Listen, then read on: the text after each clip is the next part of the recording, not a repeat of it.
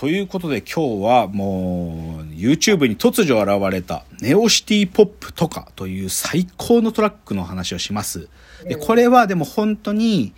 なんていうのかな、音楽好きな人たちも Twitter とかでこう、こっそり皆さんがシェアしてて、例えばね、だあの、大の字っていうお笑い芸人さんで、大谷さん、大谷信彦さんって、まあ DJ とかもやるから、音楽詳しいんだけど、大谷さんとかも Twitter で紹介してるのね。それくらいこう、まあ、知ってる人はき、もう、あ、気づいてるって感じなんだけど、あのね、あんまりこれについて書かれてるものとかないんだけど、一つだけ、あの、 note、ブログサービスのノートで、YouTube にあったシティポップミックスが最高すぎるっていう、あの、エントリーが一個上がってるのね。で、書いてる人っていうか、どういう媒体かっていうとね、ポケットチューンタイムス、聞きながら読める音楽ウェブマガジンっていう、そういう、まあ、連載をやられてる方だと思うんだけど、その人の、あのー、文章が一つだけ、なんていうかこの動画について書いてる。で、この人が、多分ね、この人多分書き方から見ると20代の方なのね。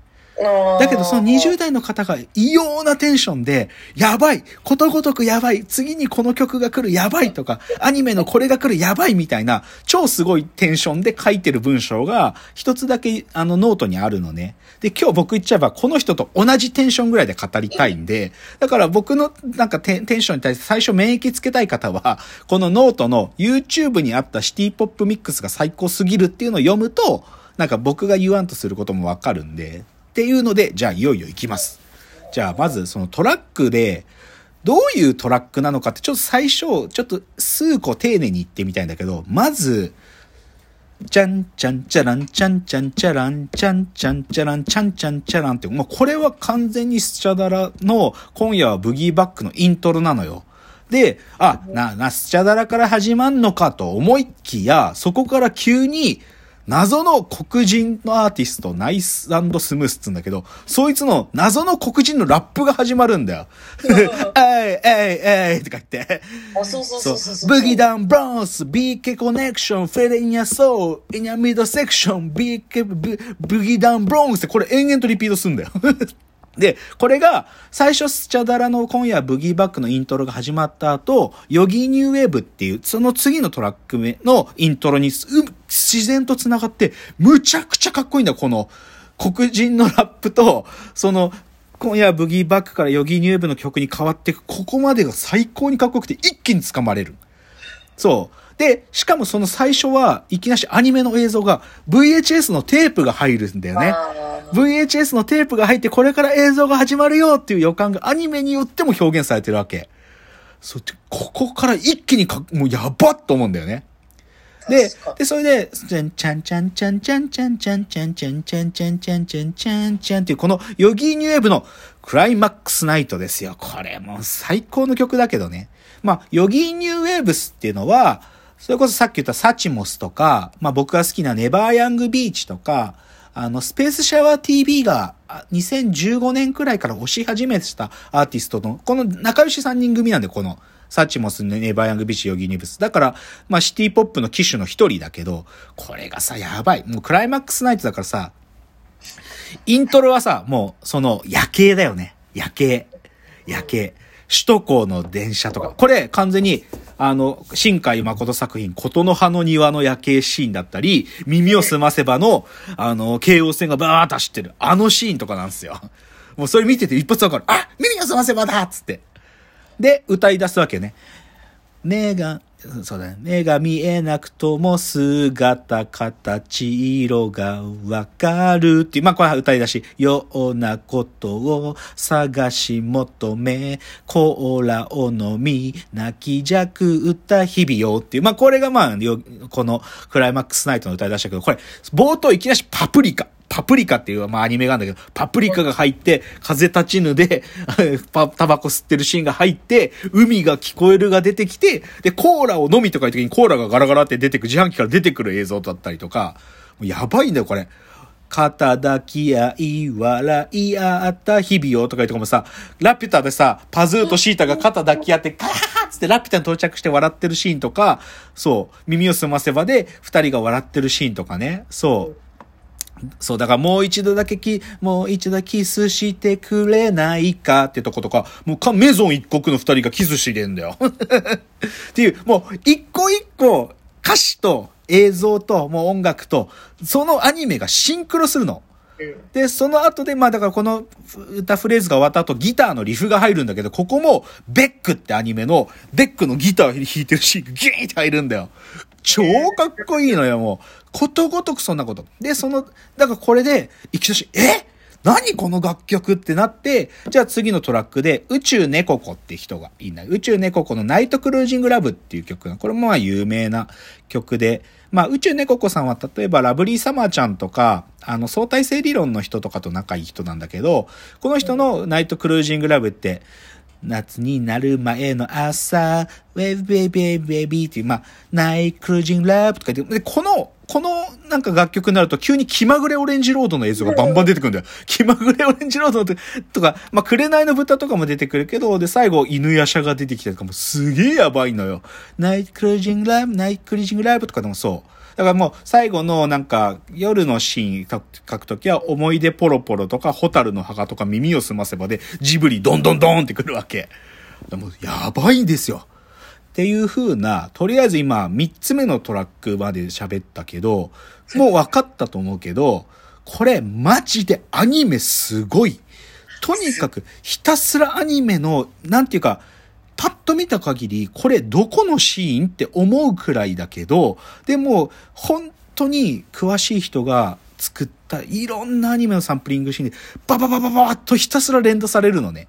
で、これがマジすごい。で、それがさっき言った、判明してるだけで85作品ってどういうことかっていうと、この作ったリルキヨさんは正体明かされてないし、ご本人も何を使ってるとかっていうことを公表してないわけですよ。で、じゃあ、この判明してる85作品って一体どうやってそれが発見されてたかっていうと、YouTube のコメント欄なんですよ。この、この動画見たとき、やっぱすごいなと思うのは、YouTube のコメント欄の集合値ね、集合値。そこで、これ、ここに使われてるアニメ皆さんで、なんか、わ、自分、わかるやつを皆さん投稿してくださいっていうコメがあって、そこで、み、いろんな人が報告してるの。あの、あのアニメのあのシーン発見したとか、何、何分何秒は何とかのシーンだとか、死ぬほどある。で、そこを僕が、あの、そのシーンをまとめる限りでは、現在85作品まで判明している。で、それちょっと僕も一気に今日言いまくるね、全部。まあ全部言うとちょっとあれだから、ポイントだけ言うだけど、まず、ジブリ作品が一番使われてるのはやっぱりジブリは。で、まずこのアニメのサムネイル、動画のサムネイルは、これ超かっこいいけど、海が聞こえるなんだよね。海が聞こえるで、あのサムネイルだけで、この動画めちゃくちゃクールなんじゃないかっていうのが一瞬でわかるよね。確かに、あれいいサムネイルですよね。いいよね。で、な、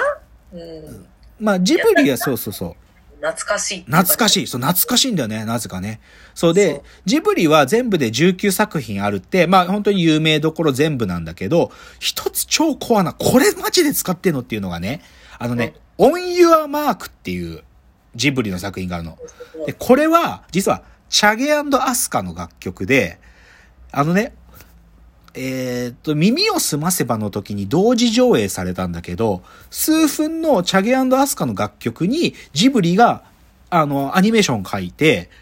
だから、チャゲアスの MV なの。で、なんかこう、車に乗ってるチャゲアスの上に羽が生えた天使のような少女が飛んでるっていうアニメなんだけど、これを使ってんだよ、ちゃんと。オンユアマークを。すわ、さすが、この辺とかね、よくアニメ好きなんだなって一発でわかるよ。で、どんどん言っていくと、じゃあ、押井守作品は3作品。攻殻機動隊、パトレイバー、うる星やつらビューティフルドリーマー。これ3つですよ。で、当然、大友克洋、アキラがあり、で、庵野の昔のエヴァンゲリオンの映画版とアニアニメ版が使われてたり、あとね、これ超重要なんだけど、これいつかやんなきゃいけないと思ってるけど、まあ今は亡き天才コンサトシというアニメクリエイターがいたんです、アニメ作家が。で、コンサトシのパプリカ、パーフェクトブルー、千年女優。まあ代表作しっかり使われてるし、まあ細田守作品も時かけ、狼子供の雨と雪、サマーウォーズ使われてる。で、新海誠が多分ね、ジブリの次に多く使われてる人で、まあ、新海作品ほとんどだけど、これはね、さす、この人アニメ好きだなと思うのは、新海誠が、Z 界の CM のためだけに作ったアニメとかあるの。クロスロードって言うんだけど、これ YouTube で見れるけど、それとかもちゃんと使われてんだよ。素晴らしいよね。で、湯浅正明、夜は短し歩けようとめ。で、あと、さ、アニメを作った側じゃないけど、漫画家って意味での切り出し方で言えば、高橋留美子作品もよく使われてる。うんメゾン一国、犬やしゃ、うるせえ奴ら、ランマ二分の一使われてるし、あとは、あの、北条司さんのシティハンターとキャッツアイも使われてる。もういいようね。ん。だからの、あとはアニメのフジテレビのノイタミナ枠作品で言えば、坂道のアポロン残響のテロテロル4月は君の嘘とかね。あと、あの、京アニの作品も多いね。軽音とか、鈴宮春日とか、あの、響けユンフォニアムとか。でも他にもいっぱいあって、残りちょっとこのチャプターで一気に、あと32作品、ぼバーっとただ言うね、僕。の31作品言うと、気まぐれオレンジロード、魔法の天使クリーミーマミー、カウボーイビバップ、やわら、美少女戦士セーラームーン、イニシャル D、軸要塞マクロス、悠々白書、機動戦士ガンダム、タッチ、トップを狙い明日のジョー、フリクリ、ポケットモンスター、ベック、桃への手紙、横浜買い出し機構、ああ、女神様の OVA 版、魔物ハンター、ヨーコ、色づく世界の明日から、メガゾーン23、えー、シャルロッテ、幼獣都市無限のリバイアス、狙われた学園、相裏、一週間フレンズ、君の膵臓を食べたい、少女革命、ウテナ、湾岸ミッドナイト、バブルガムクライシス、ナギのアスカラって。もうすごいでしょ。こんなのがもう、でもよく、本当にいろんな皆さんの報告によって、このアニメのあのシーン、このアニメのあのシーンっていうのが使われているっていうのは、でもまだこれ、すべてまだ判明してないんだよ。ひょっとするとまだあるかもしんない。うんでも、これ作った人は、このアニメ全部見てるし、うん。し分かってるってことだからね。なんねかすシごい。ーンまで把握してるってことだもんねね。すごいよね。っていうのが、まあ、とりあえずアニメがふんだんに使われてるんですよ、このトラックは。じゃあ、いよいよ音楽の話。